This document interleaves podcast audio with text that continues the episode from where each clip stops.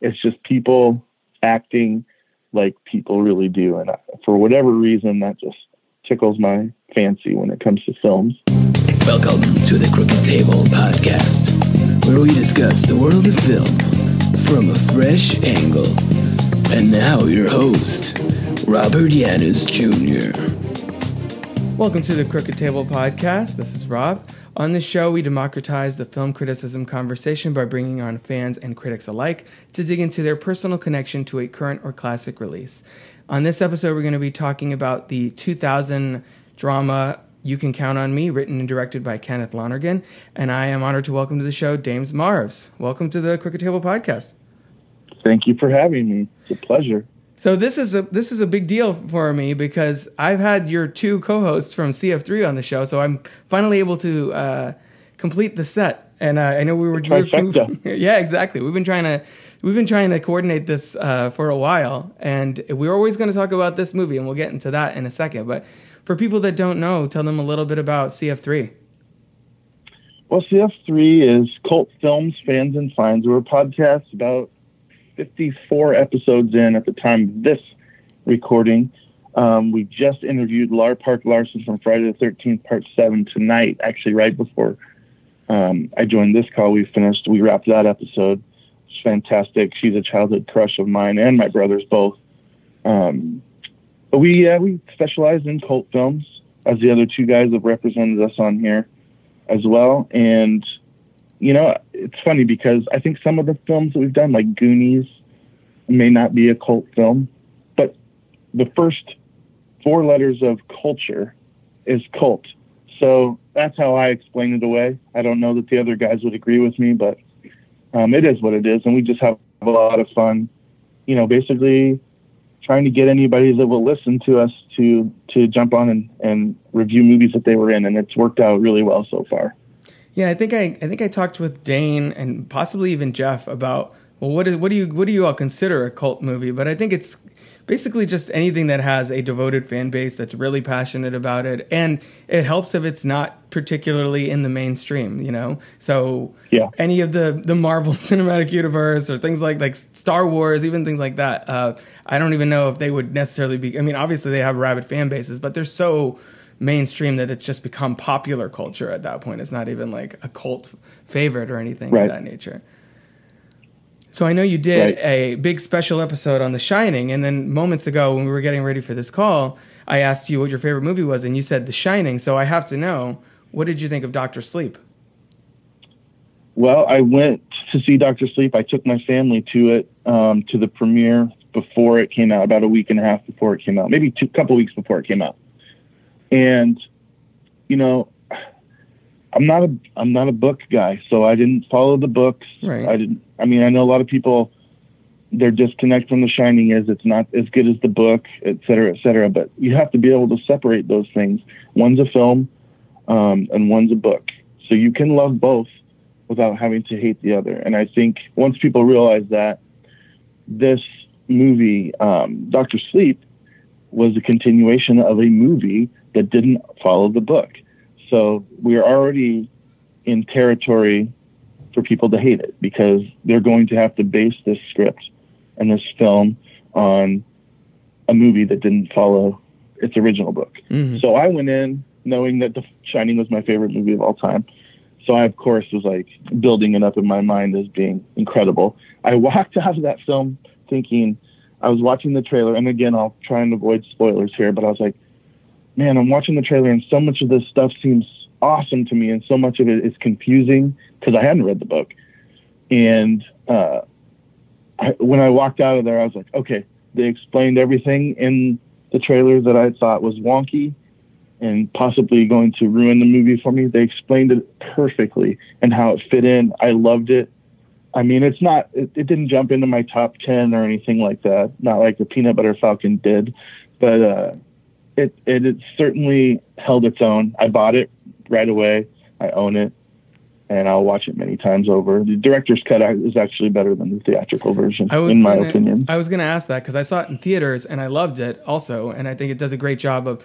It's, from my understanding, it kind of splits the difference between the you know being reverential towards uh, Kubrick's film, but also kind of honoring you know King's book in some ways, and also you know being a, being a sequel to both the book and the movie, and I think it it kind of splits the difference in an interesting way.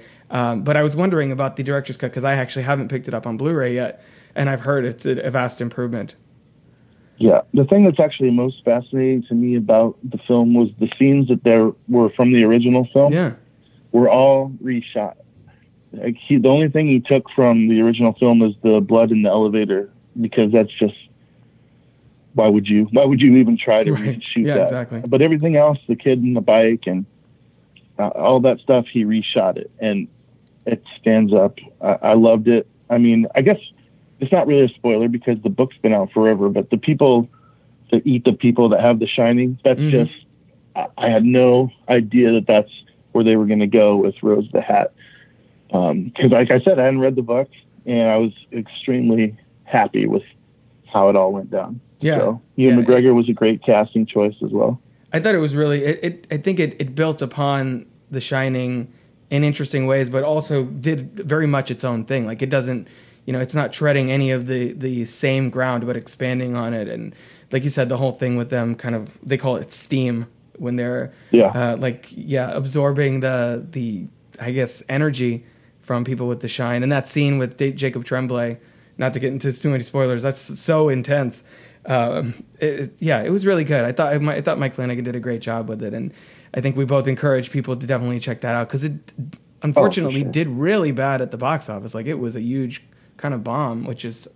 I don't know people they didn't market it properly. If it's like a birds of prey situation where people didn't know what they were, what the movie was exactly, or or what the deal was. Would you have any theories on that? I mean, I kind of like it. I kind of like the fact that it bombed, honestly. It'll be a Because- cult movie. You guys can cover it someday. Well, think about this. I told you my second favorite movie of all time was The Shawshank Redemption. Yeah. And that was a box office failure. Very true. It did not come into prevalence until it hit home video. So, I mean, maybe there's something to that. I, I guess I don't really care what the majority likes. Like, I loved it and I, I got it. Mhm. It's there for me. So, you know, shame on the people that didn't go see it, I in guess. A, in a way, it might have a, a longer shelf life this way. Like you're like you're saying, people will discover it Yeah. as opposed to, you know, I. What's the what's until recently? What was the biggest movie of all time? Avatar. How many times have people generally gone back and rewatched Avatar? People like chomping at the bit for the seventeen Avatar sequels that James Right, Cameron's working on. You know, so I think there's something there's something to that, and in that people want to take ownership of something that they're discovering in their own way, as opposed to having studios cram it down their throat. You need to see this in theaters. It's an experience. Yeah. Yeah. So that's yeah. I, t- I think that feels like a kind of a decent transition because you can count on me, which is a very small movie, and it did well in theaters, but it wasn't like a box office sensation by any means. Um, so then we transition over to that and listen to a little bit of the trailer right now. I got a postcard from you from Alaska. Yeah, yeah, I was out there for a little while. That was in the fall, Terry.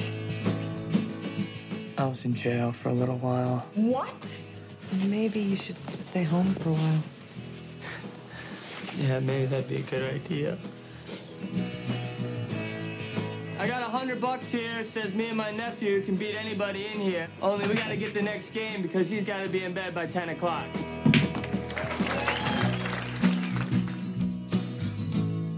You doing taking him to play pool in the middle of the night and then telling him to lie to me about it?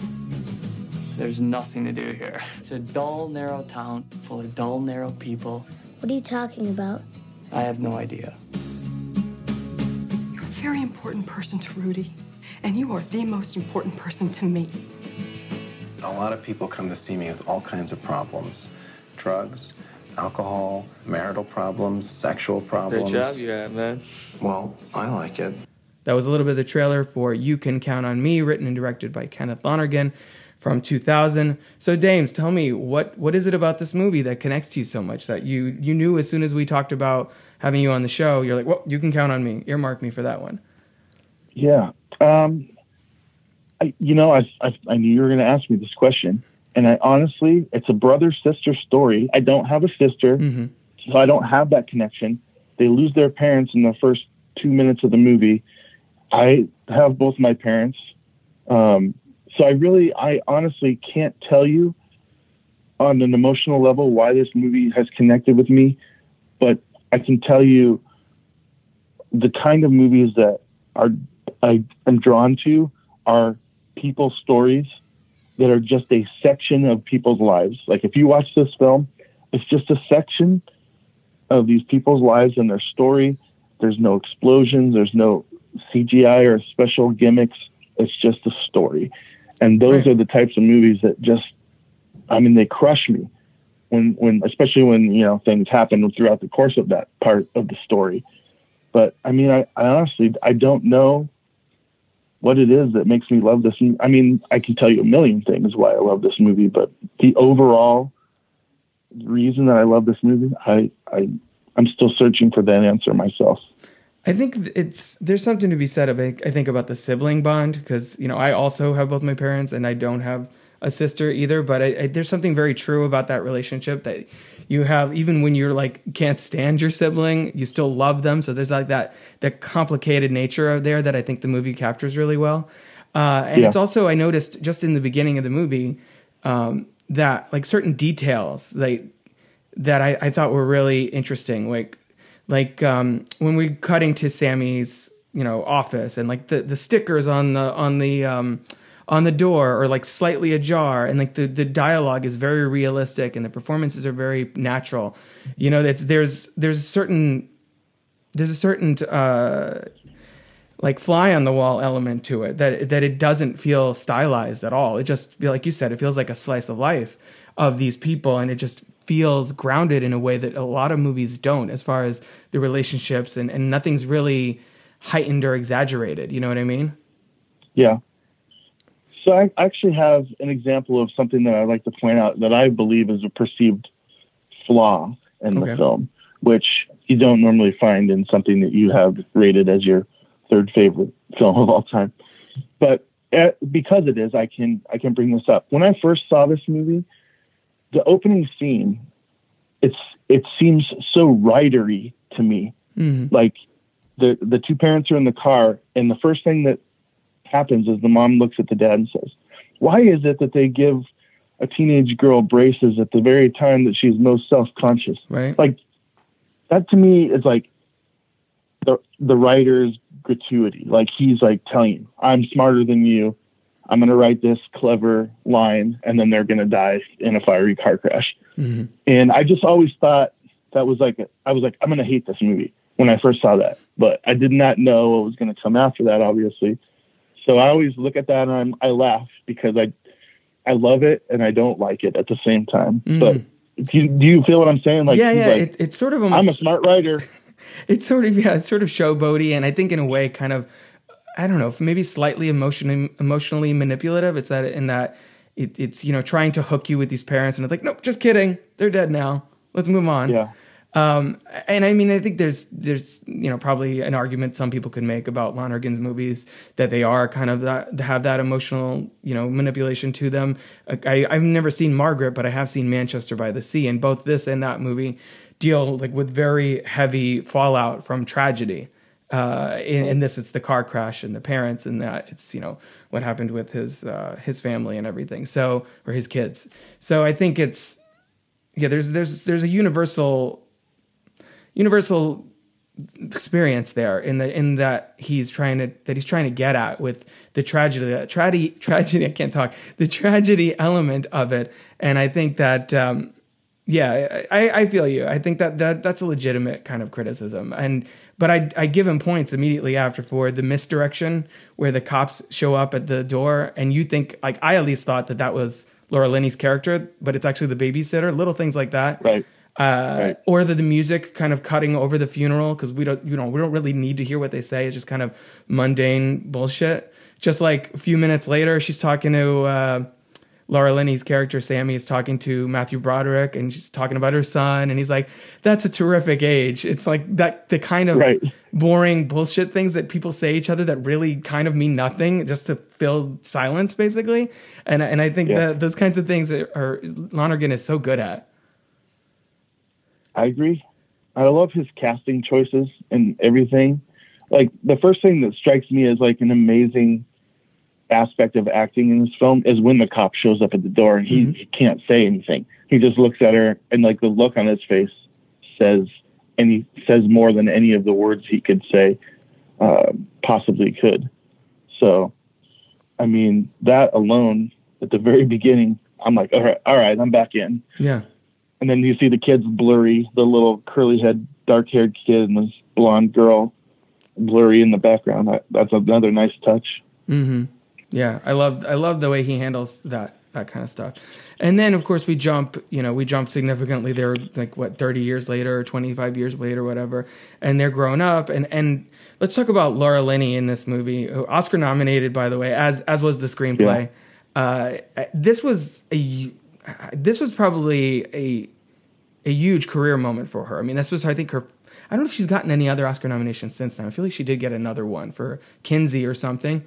Um, Yeah. But but let's talk about her performance in the in this movie and how obviously Sammy. You know, we start off and it's just like a small town, and she's like a good mom, and she's trying to do her best, and the character is revealed as the movie goes on to be very yes tender and and very delicate in her relationship and her connection with her son and her connection with her brother, which we'll get to in a second, but is also very complex and sort of self-sabotaging and things like that. So let's talk a little about what you know her performance in this and the way that they give such depth to that character. Sure. So some of the depth that you're talking about clearly shows in the fact that she basically would have been his mother figure growing up and how he took that for granted, you know, as you're not my mom, you know, you did a great job. And he still kind of looks at her as a, a motherly type of character, but then how different their paths went because of that. Um, I mean, that's a story that's told inside of the story, and it's another layer of depth that just adds brilliance to this screenplay. Yeah, and it's it's basically I think I think Lonergan's trying to show two different reactions to the, the tragedy that they they suffered. One just like locks in place as like neurotic and and con, you know not controlling, but I guess yeah I guess kind of controlling and like trying to get you know a handle of the situation and make the best of it and put on a smile.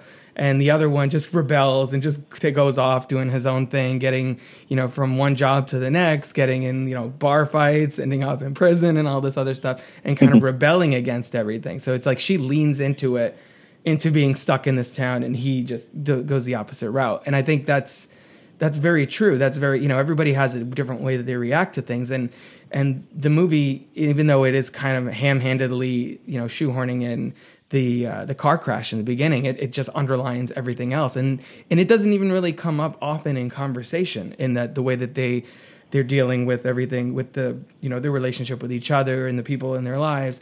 I think it comes up a couple of times. It's specifically in the diner where he says something Yeah. about like I miss mom, and she's like, yeah, no one knows what to do with you, and and that whole thing. And that's where you're like you were saying, that's where her being kind of the mother figure comes in, where she's immediately like, um, you know. Scolding him for you were in jail and like they free they're having a big argument about it and he feels like he has to explain himself and he hates that he has he feels like he has to explain himself. But at the same time she's so eager for a connection with her brother the only person that understands the pain that she's going through that she like gets all dressed up and she like takes the day off work and she makes it like a big event telling everybody that she knows that he's coming to town uh, because she's they're they're you know they're pushing each other away in some ways but they're also like they're they're the only people that they can that they really need in their lives i guess Exactly. And I, I notice, you know, maybe an underlying resentment in the fact that she's settled down and stable and he's he sees that and resents that. And she resents the fact that she's the one that was settled down and stable so that he could go out and be this crazy wild guy experiencing the world. So I mean, those are real things that happen to real people all the time. And I just think I think the world of uh, how he was able to write that and how they were able to act it. Yeah, yeah. And then she's got her her boyfriend, kind of Bob. Bob. She's, who she's only like when she's sitting around and she you know she's horny or she's bored. She's like, I wonder what Bob's up to. And that like there's not really. She's like I, I think she's afraid of making a legitimate emotional connection with anyone, basically. Um, Yeah. just because she's so she, she, she's so locked into like this protective mode and and meanwhile he just feels like he has to constantly prove himself i mean his first scene i wrote down here that he's like he's telling uh, sheila who we find out later tried to kill herself. That he's like, I'm not the kind of guy everyone says I am, and and I feel like that's a good transition into Mark Ruffalo, who again, him really made like Laura Linney had been in things before this. She was in like the Truman Show and like if people remember Congo movies like that.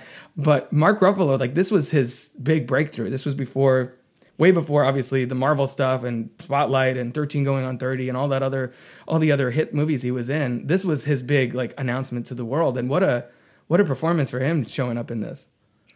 Dude, you're not even kidding. I think if he would have done anything else of significance before this, he's also up for an Oscar for this. Mm-hmm. Um, and I'll just tell you um, a little bit about how I feel about Mark Ruffalo. Like to me, she's great. He steals the show in this movie, and in a testament to his acting, I, there was a movie called Shutter Island. Yeah, oh yeah, um, where he was with uh, DiCaprio, and in that film, I remember watching it the first time, and it's you know it's a twister, right? Yeah.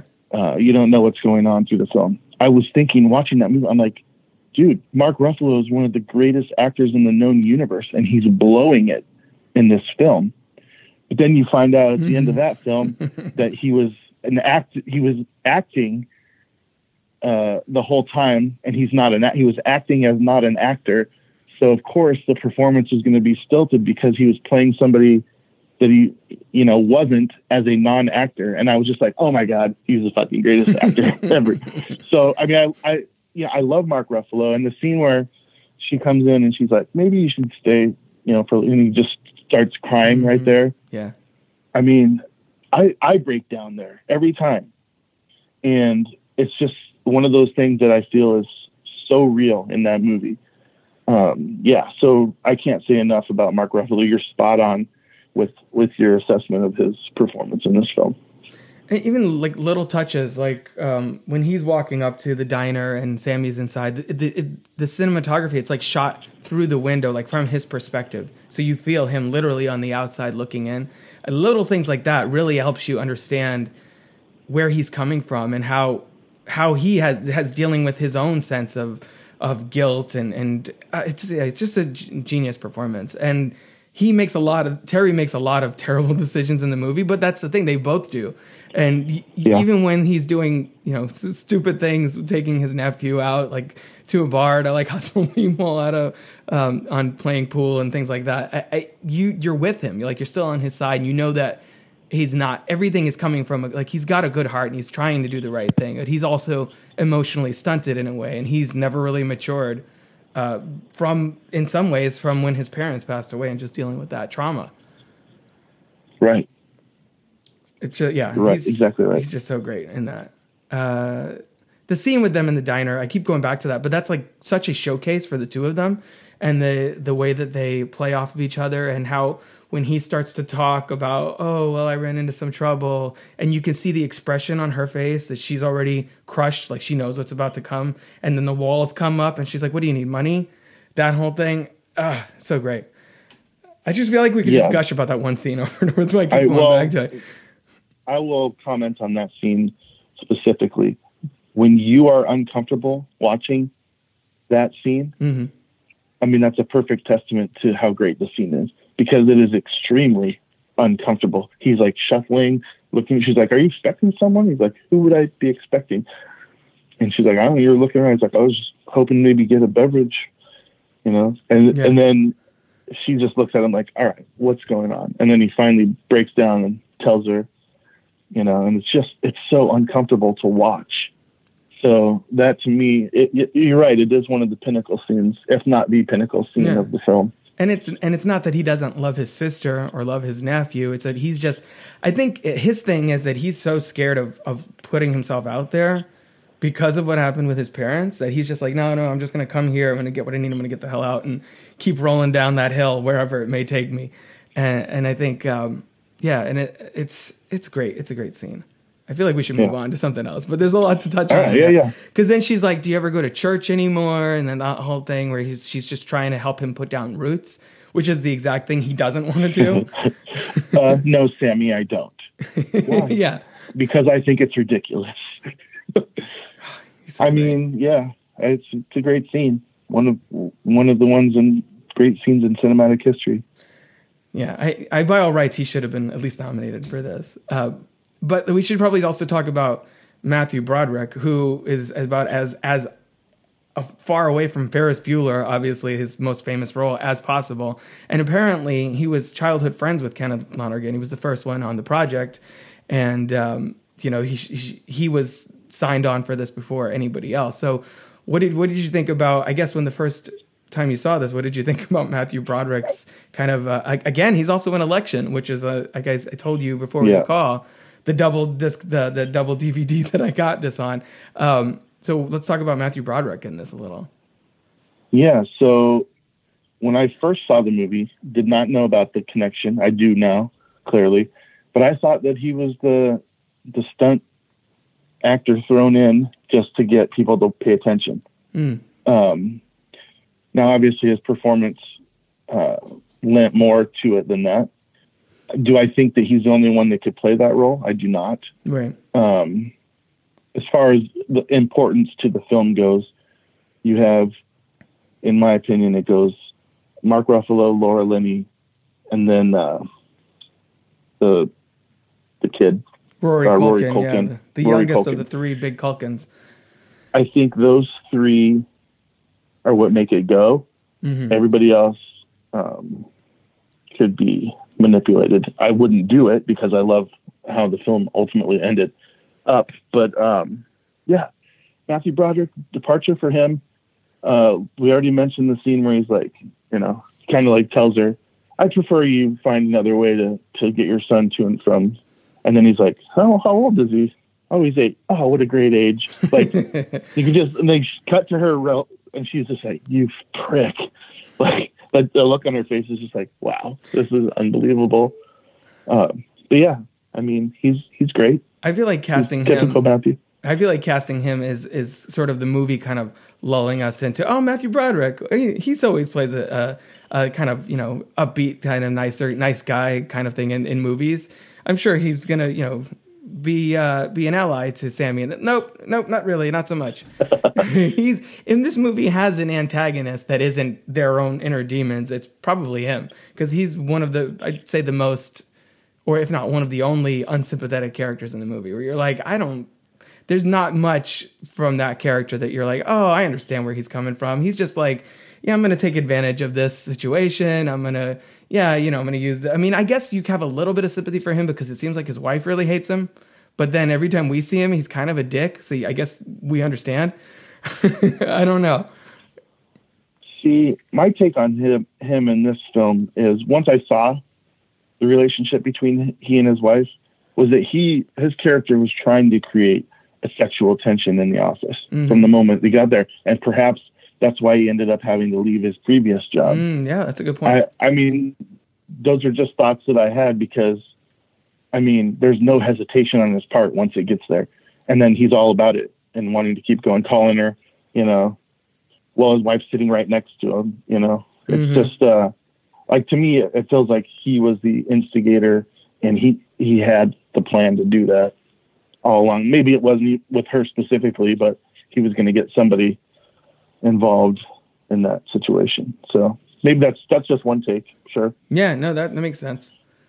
He does he does immediately start pushing her buttons as soon as he can, and trying to like twist the the uh, yeah twist the situation and and um, I don't know really micromanaging in, in a in a very obnoxious kind of way. Um, I also like I wanted to point out like again with the misdirection. He there's that part where she's freaking out and she she she asks Terry to pick uh, to pick her son up from school, and we think he he didn't show up, and then it could the camera like pans over and he's sitting there in the car. Little things like that. Again, we're sort of the movie's toying with our expectations of where we think it's gonna go, and I I love that. Like it's always one step ahead of where we would assume or how we would assume these characters are. Like because our, our natural inclination is to want to put them into little boxes. Like oh this is this this guy is the rebel and this guy and you know this is you know whatever. And and i think this whole point of the movie is to blur those lines to the point that we're like wow everybody's fucked up in different ways. Uh, which again to your point is real how real life is is how people really are. It's everybody's dealing with uh, whatever baggage that they have in their past. Yep. I think one of my favorite scenes is when he takes the kid to the bar and then tells him not to uh, not to tell, and they they get caught on the stairs. He, he's like, hey, "We just lost track of time." There's just the way he says it, and then they start laughing. He's like, "You were a bad kid." the interaction between Mark Ruffalo and uh, Rory Culkin is what makes his performance go to me. Like I can't get enough of that. Yeah. Yeah. It's like we were we were out stargazing, I think he says. Yeah, and it's like and she buys it for a while too. She's like, "Oh, did did uh, your uncle show you, you know, this Right. constellation or whatever?" And the kid lies. He's like, "Yeah, we saw that one." Oh, and it's so heartbreaking later on where where he get like blows up at at the kid because he uh he assumes that he ratted him out to his mom. Yeah. It's a great scene. I mean, I, I it's it's heartbreaking, but I also laugh because he kind of hits him once he's out of the car. He hits him like real quick, Yeah. and I don't know. Hitting kids isn't funny, but for whatever reason, that's funny to me. Well, I think um, just how he does it. I think in a way it's because, as, as we were saying, Terry is so emotionally stunted that, that it's kind of like one kid hitting another, like, eh, Yeah. I'm mad at you right now, that kind of thing. Like it, it reads that way, which is why it, Yeah. you know, it never comes across. Even when he's yelling at him, it doesn't really feel like child abuse or anything serious. It's just like, ah, these two friends are having a spat. never mind, one's like 35 or whatever Right. he's supposed to be, and Right. one is like 10 you know because he there are moments where he's trying to be a good uncle he like puts a seatbelt on him he like try he's trying to look out for him but he doesn't he's not emotionally equipped for the job i guess that's what i'm saying Right. I mean, that holds true. The whole seatbelt thing. His parents died died in the car wreck. Yeah. So, I mean, it would make sense that he would try and get the kid to wear his right exactly seatbelt. i love the the conversation there where he's like oh you know my uh my um my mom's you know my mom's her parents died. And he's like yeah that was they were my parents too. She's Oh, yeah. my sister. Yeah exactly. Oh that's that's funny. I love it. He's like and then he di- and then mark ruffalo does the oh yeah kind of with the eyes while he's Right. driving. Great great stuff. Um let's see. Uh, and apparently, you know, Sammy was really wild and kind of like the uh, that conversation at the table. Uh, do we want to talk about uh, her relationship with, like, I guess the the whatever triangle there is with Sammy and Brian and uh, Bob at all? Yeah. Let's talk. Let's get into that. So, where what is your? I guess what is kind of your read of that situation? Why she is handling it the way she is, and I I, I, I just feel bad for Bob in this situation. Like he's such Right. a Poor Bob. poor Bob. Pretty much is like the big takeaway from this movie. It's like he really cares about her, and she's like, eh, eh no, I, I don't need you right now. I'm good. When I when I when I'm in the mood, I'll, I'll call you up for a, basically you know a booty call essentially, so I can feel good about myself. What what are your your thoughts on that whole thing and how she's just really good at complicating her own life, basically?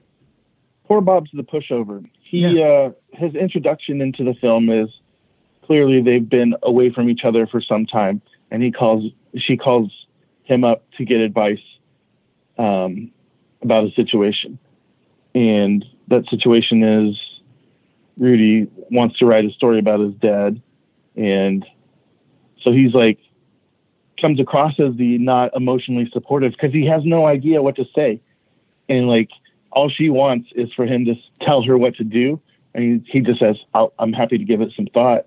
She's like, "Okay," like you can tell her disappointment in that answer. So while Bob is in love with her, he never says the right thing for her because what she needs from him, he's not capable because he's not close enough to the situation on a regular basis to be hmm. able to give a, an analysis. Right. So Bob's biggest problem is the fact that he's not as involved as he wants to be, and he can't be because she won't let him, but she requires the information as if he were. And that is Bob's the whole crux of Bob's problem throughout the thing because he still remains supportive, even though he doesn't know what to do. He's willing to do whatever, um, but he just doesn't have the answers on the on the drop of a hat. So she keeps repeatedly coming to him, and then when he puts the pressure on her of marriage, that's when she had too much, and she decides, um, maybe she doesn't decide, but allows herself to be manipulated by Brian as a way to be like, oh well, I was going to marry you, but you know I had an affair with my boss. So she's going to use that as a scapegoat later on down the road, so that he doesn't want to marry her anymore. I mean, it all comes together quite clearly, um, to me at least, uh, how that situation arose. Right. Yeah, you can't have have Bob check in with Bob like once a month and be like, "What do you think, Bob?" Like, I don't know what the hell's going on, dude. Um, Right. Yeah, it's yeah, it's it's once again, it's it's her way of kind of pushing people away too and keeping them at an at an arm's length. And you know, she goes to see see the priest to kind of confess. Uh, what is you know? It's I think it's even in the trailer. She's like, "What is the church's uh, stance on on adultery?" And he's like, "We're against it." And she's like looking, It's a sin. looking she's looking for a way out from a situation that she create. I don't know, she's it's a weird it's a weird form of self sabotage. It's like she wants someone to you know she wants a sense of belonging. She wants kind of you know that connection, but then she doesn't want it. She she think she wants to continue you know continue running her household unopposed she wants she's gotten very kind of set in her ways i think in the way that she's raising her son and i think she in a way wants to not have to parent both rudy and terry but in a way i think she gets kind of maybe gets off on the power trip of it too Yeah. And I, I feel like maybe if Bob made a mistake, it's the fact that he saw her reaching out and he, rather than let it go over a length of time before proposing, he latched on before she could put distance between them again. Mm-hmm. And maybe he, I mean, there's no maybe about it. Obviously, they've had years of history. And she's like, you know, two years ago, I would have said yes. But I mean, the fact that he jumped in after like maybe one or once or twice seeing her after all that time might have been his downfall as well. Hmm. and th- with sammy and her love life we get that great what other one of the great sammy terry scenes outside where they're i think they're drinking a beer and they're, they're Yes. the heart to heart, heart to heart and she's like i fucked my boss and he's like freaking out on her and that's a my that's a great moment too yeah. Like, holy shit, Sammy. and if he's saying it then you know it's it's legit right. Right. Exactly. Um, and then even he, he like he tries to be the, the sort of the man of the house in a way because he feels bad about her calling the plumber and he's trying to do things himself. He's trying to prove himself useful, I guess, and try and like earn his keep, I guess, in a way. But uh, again, he's not he's not equipped for it. This is basically a movie about a bunch of people trying to do stuff that they're not emotionally prepared to do. I think. Right. And- Um, and that goes down to the, even when he takes the kid to see his father, he Yeah. forces his father into a situation he's not emotionally equipped to handle. Like he had no idea they're coming there. Maybe circumstances would have been different had he, you know, called him or had any idea that they were coming to see him. Right. But that would that would jolt anybody, I would think. For sure, for sure. And and again, I think in Terry's mind, he's trying to shock Rudy into realizing his father's an asshole and that he's better off without him. But it goes about it completely the wrong way. Uh, yeah, that, and to see Josh Lucas in there, which kind of was kind of random, um, playing uh, Rudy Senior. Yeah, he looks just like the kid though. Yeah, he does. I mean, I, I see him and I'm like, how could you say that's not your kid? That's that is your kid. like, Rudy, It's meet like- Rudy. yeah, literally. Um yeah it's and that that becomes a whole and, and that becomes really the i think the final straw where i think I I watched a featurette and i believe it was kenneth lonergan himself who said something about writing a story about a woman torn between saving her brother and protecting her son. And i think that's really where it comes down to well you've got you've got to go because obviously i need to do what's best for my my child. So i can't I can't kind of save both of you at the same time. I have to, you know, I have to choose essentially, and it puts her in this kind of difficult situation of of her her child and her man child brother, and and them trying to, I guess, sort of heal each other in in a way. But um, because you even have earlier in the movie where like Terry is. um he's mad at, at Rudy, so he is, he goes back on planning to take him fishing, and then at the last minute he shows up. It's kind of again emotionally he like Terry's being emotionally manipulative in that moment where he's like, "No, I'm going to hold this back," and then when I come when I bring it back at the end, it's kind of I'll, I'll kind of paint myself as kind of a, a savior in a way. You know what I mean? It's like he sets his own he sets the own expect his own expectations of how other people see him, but he's constantly, I guess, selling himself short. What are you, what is your kind of thoughts on that? Well, I think the answer to that question is all in the look on Laura Linney's face when she's standing on the church steps and he Mm. pulls up and he puts the fishing pole out. I mean, she's just like, I'm, do we cuss on this podcast? I, I should Yeah, yeah, yeah. Oh yeah, I did a few times. Go for She's it. like, just the look on her face. She's standing right next to the preacher who's played by Kenneth Lonergan, Mhm. who's Yeah. Lonergan. And, uh, it's just like, you motherfucker. like, like she's happy that he's doing it, but she's like, only, in, only Terry can get away with this manipulation Right. where it's okay now. It's you know it's two o'clock in the afternoon. All the fish are not going to be biting. This should have happened you know hours ago. But since Terry decided, she's like I I can't tell my kid no because I know that will crush him. hmm I can't lecture Terry because he's finally come around to do what I ultimately wanted him to do. But she's like, just a look on her face answers your question. Yeah, she's kind of trapped in that moment. For sure. Yeah. So you mentioned Kenneth Lonergan playing the priest. I, I he has one of the the best scenes as well. I mean, we keep saying that a lot. I guess that's a testament Yeah. to how, how strong this the the film is. That this every other moment, every other scene is like one of the best scenes. But he's got that great sort of. Uh, I think it's kind of a monologue to them about. Uh, about trying to kind of feel Terry out about his religious beliefs and all this other stuff. Where he says, uh, "I'm looking it up on IMDb," and he's like, uh. He's talking about his his job. A lot of people come to see me with all kinds of problems, drugs, alcohol, blah blah. And he's like, "Great job you got." And then he's talking about like, I um, like it. yeah, I like it, that kind of thing. I, I love all this stuff.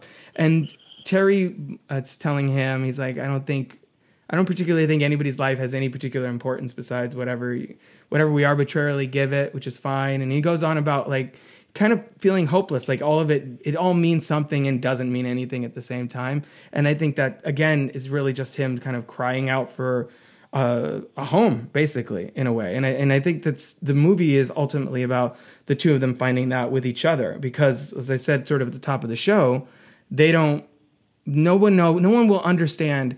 Yes, you know, if people, even people that have had tragedy, understand where they're, what they've gone through, but no one is in their shoes but them, and no one experienced that, ex- that shared loss than that they do. And I think that's maybe ultimately that's about what about this movie appeals to both of us having siblings is that we we get that. Like we both, you know, uh, siblings were born you know to the same parents, they're raised in ultimately, you know, more or less the same environment and you nobody's going to see the world from a similar perspective as you are because you were you came from literally came from the exact same place and you experienced throughout your formative formative years almost everything kind of exactly the same. You react to it differently, like the movie goes into. But I think it's that that that bond that even though Terry and Sammy are so such different people, that connects them and holds them together. Yeah. I, to me, that scene, the one that you were talking about, it resonates for me because I pretty much am philosoph- philosophically the same as Terry mm-hmm. in that regard, where he's like, I don't know, a lot, a lot of what you're saying has real appeal to me. A lot of the stuff they told us when we were kids, but I don't want to believe in something or not believe in it because I might feel bad. Like to me, that that just sums up so much of Terry's existence. I mean, I didn't live the life Terry lived, but and he's like, I want to believe in it because it's true or not. And then he's like, I want to think my life's important or connected to something.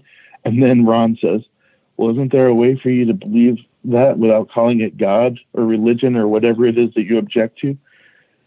And then he's like, Shit, yeah, I guess, I guess I believe that. Yeah. Yeah. Like that, that is a perfect ending to that, um, that scene.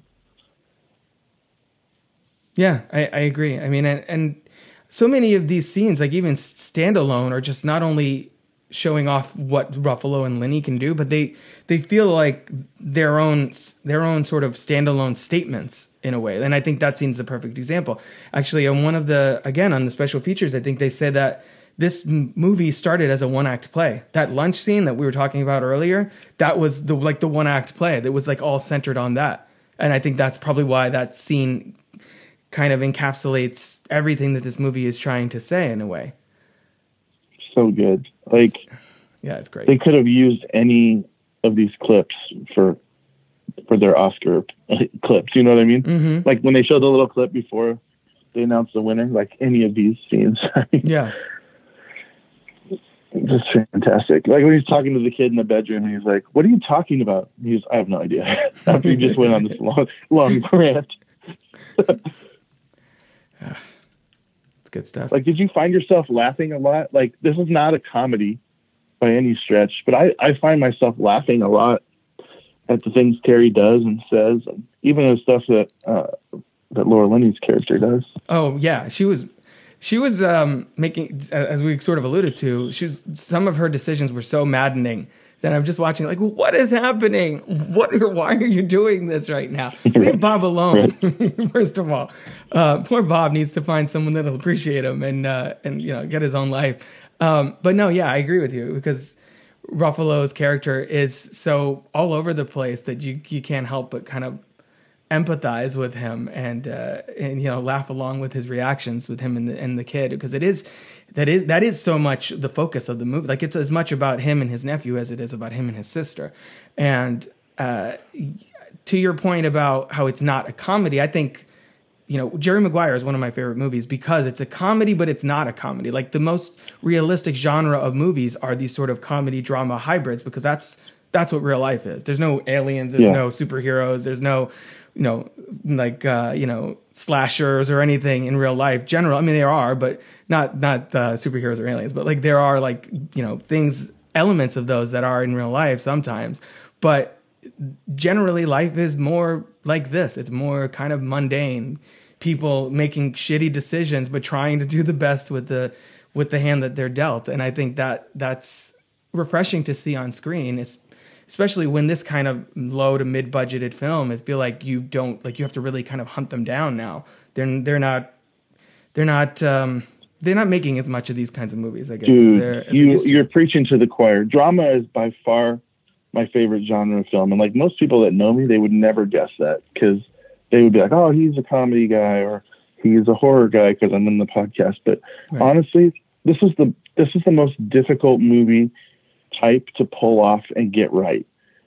Is tell a piece of someone's life story, and Jerry Maguire is another perfect example uh, of of someone doing that masterfully.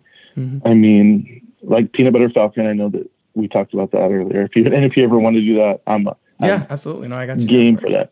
But that's, I mean, those are life, their life stories. They don't hinge on explosives or CGI or any, you know, manipulation of, wow, look what we can do. Right. Yeah, because you're seeing life, literally seeing life from the from a perspective that's not your own, but there's always these universal truths that anybody can connect to. Like uh, you, you would under like as we were saying, we don't we all we both have our parents. We don't have sister, but we have this connections. There's there's elements of this film that we we're emotionally latching onto, and that's why I think you know it resonates so uh, so heavily with with you specifically.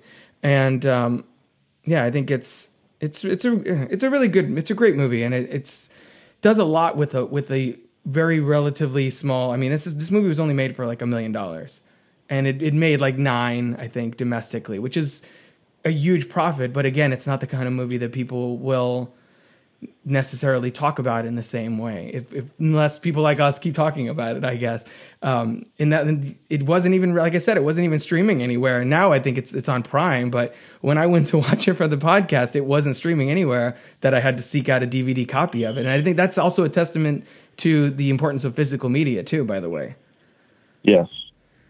Because I can pass it around to anybody that I exactly tell about it. Yeah, You know, I've, I've shown this film to like 10 or 15 people. Yeah yeah So, Yeah, you don't have to worry about um, about thing you know having a Wi-Fi connection or whether Netflix's licensing deal all of a sudden expires and things like that. So that's why, yeah, I you're I'm really inspired to go and pick up Doctor Sleep on Blu-ray now that we're talking about physical media and we talked about that movie earlier. Um, just a few more things I wanted to go talk about here. Uh, I, I did Sure. like I did think the thing with Mabel and like the bizarre neon colors on her screen. I did think that was funny as well, and that's actually Kenneth Lonergan's wife playing Mabel, yeah. Yeah. Thought was super interesting. and that was her idea um, to to have that part in there for the the screens. Really? That's I didn't Yeah. hear that part. I didn't get a chance to listen to the commentary, but I would love. I probably need to go back and do that. I'd love to hear what he has to say about this. Uh, let's see. Martin Scorsese also was executive producer and really kind of, I think, safeguarded uh, Lonergan's vision so that he could do tell the story the way he wanted. Um, and of course, I wanted to talk about the the goodbye scene with the two of them out by the. I think it's out by the car, right? Yeah, where they don't even they don't even like he is Lonergan is so low key with with his uh with his storytelling that they don't even like I was expecting them to say the line the the titular line of the movie and they don't even say that. Yeah, you know it's implied and we get it and we don't need it spelled out for us. It's not like you know um it's not like every movie where they you're waiting for that. There's a family guy i used to watch family guy not for a long time but there's a family guy joke where he's like i think peter griffin says something like oh you know it's like that scene in the movie where where you know they say the name of the movie and I forget what it is and and it's and then you cut to like him in a movie theater and I forget what movie he was playing and he's like ah he said it or whatever. And, and like Lonergan doesn't even like indulge in that kind of cliche in this. And I thought that was really you know it was a really classy way of of ending the movie and tying it together where both of them now recognize how important they are to each other's lives. And you you believe they think that they're they're going to be they're going to try and be better with each other to each other i mean what do you where do you kind of see their story going on from here after the credits roll honestly, I think it's more of the exact same that we've been through. Because keep in keep in mind, this is just a section of their existence. It's been going on this way for 30 years. I mean, what what what happened in this time frame that's going to change any of that? I mean, he constantly has been disappointing her for the last 30 years. Do we do we think he's all of a sudden reformed? I honestly don't. I think he's the same Terry um, that he was throughout the whole movie, and that that's, I mean, that's life. yeah We don't always change. You know what I mean? And I think the the fact that you said that neither one of them said you can count on me in the film, they didn't need to because it it's implied that they both are saying it, mm-hmm yeah which gives us satisfaction. But I mean, if I'm being honest, he's still going to be a fuck up on down the road. And he's talking about, oh, we'll get together for Christmas. He's saying that because that's what she needs to hear. mm-hmm.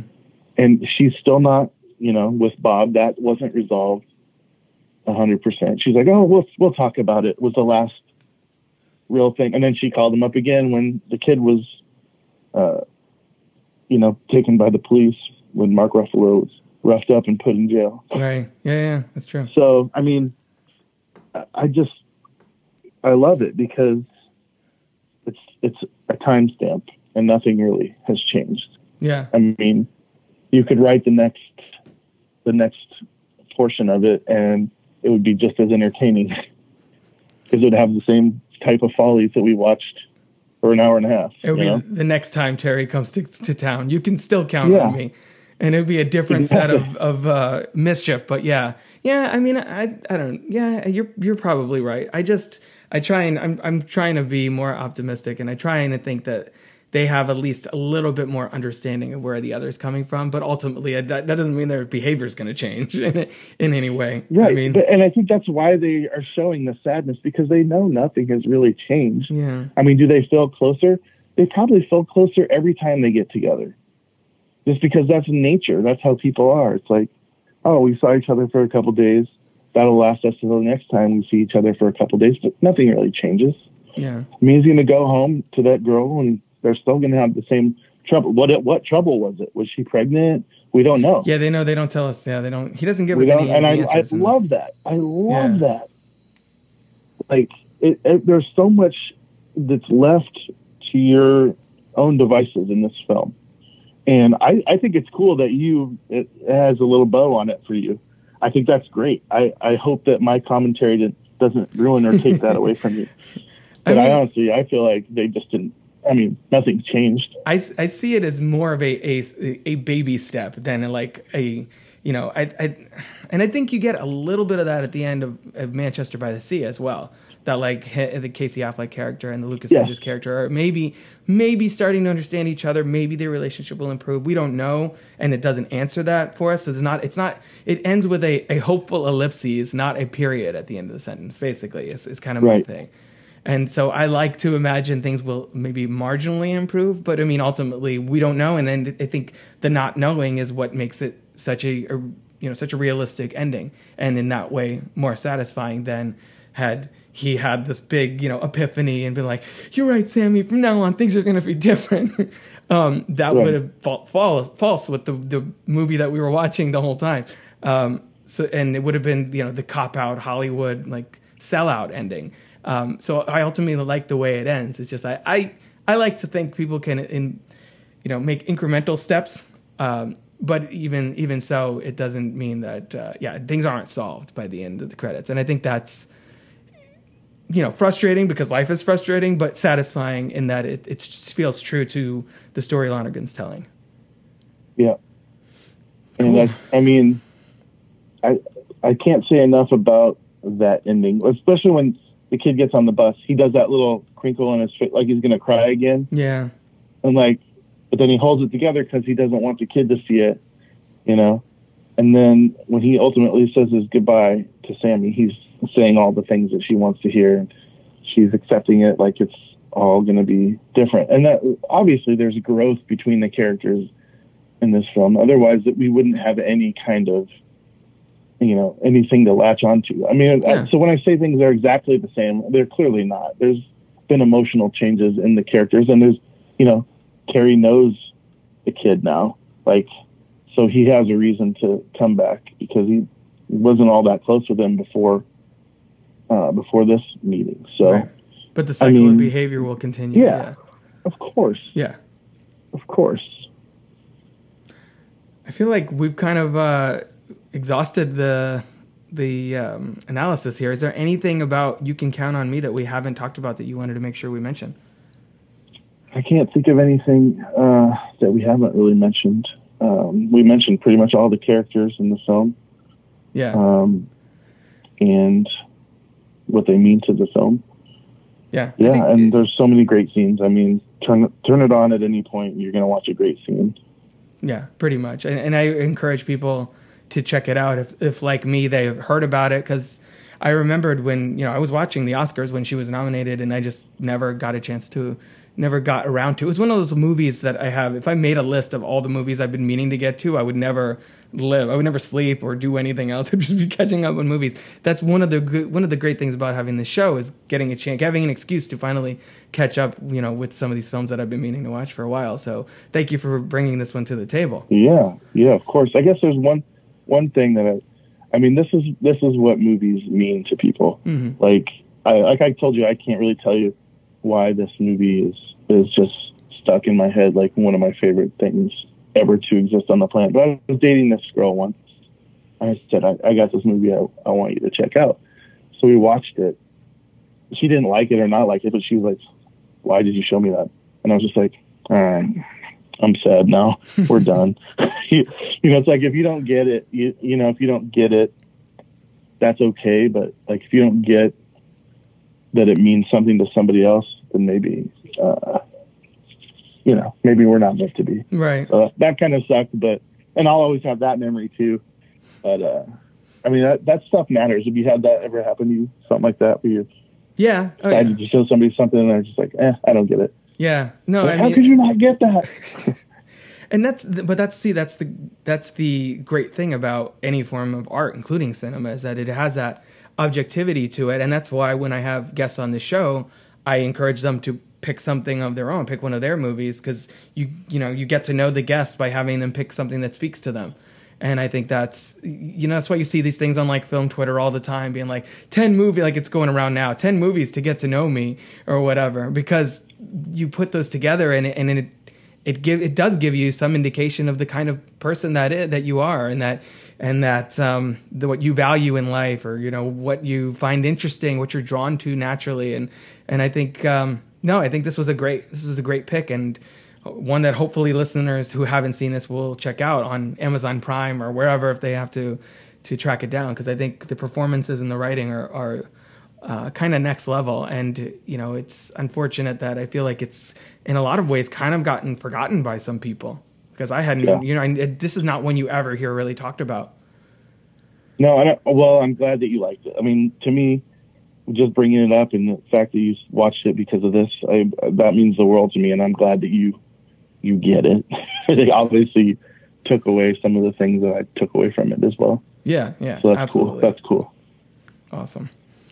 So, James Mars, can you tell people where they can find you on social media? Yeah, um, on Twitter, want to follow the CF3 podcast. Um, I'm on Twitter personally at uh, at Karavarus, just how it sounds, K A R A V A R U S. Um, it's listed as Dames Marvs, but um, they won't let me change it. So uh, Dames Marvs on Facebook, CF3 on Facebook, and yeah, I'll be there. I'll respond to you. Awesome. Perfect. Well, again, thank you so much for coming on the show and getting me to finally watch You Can Count on Me. And uh, I have you marked down for the Peanut Butter Falcon. So next time we have you on, we'll definitely talk about that one. Because that was another movie, Hey. much more recent, that I also really enjoyed. And I think there's a lot to dig into there as well. Yes, you can count on me. Nice. well done. All right. Thanks, James. Thanks a lot, my friend. If you're interested in joining me on the show to chat about one of your favorite films, head on over to crookedtable.com slash guest. Or you can consider supporting the show at patreon.com slash crookedtable. Of course, you can always find more podcasts, reviews, videos, and other movie-related goodies over at crookedtable.com. Until next time, this has been the Crooked Table Podcast, and I've been Rob. This has been a production of crookedtable.com. All rights reserved. C-R-O-O-K-E-D.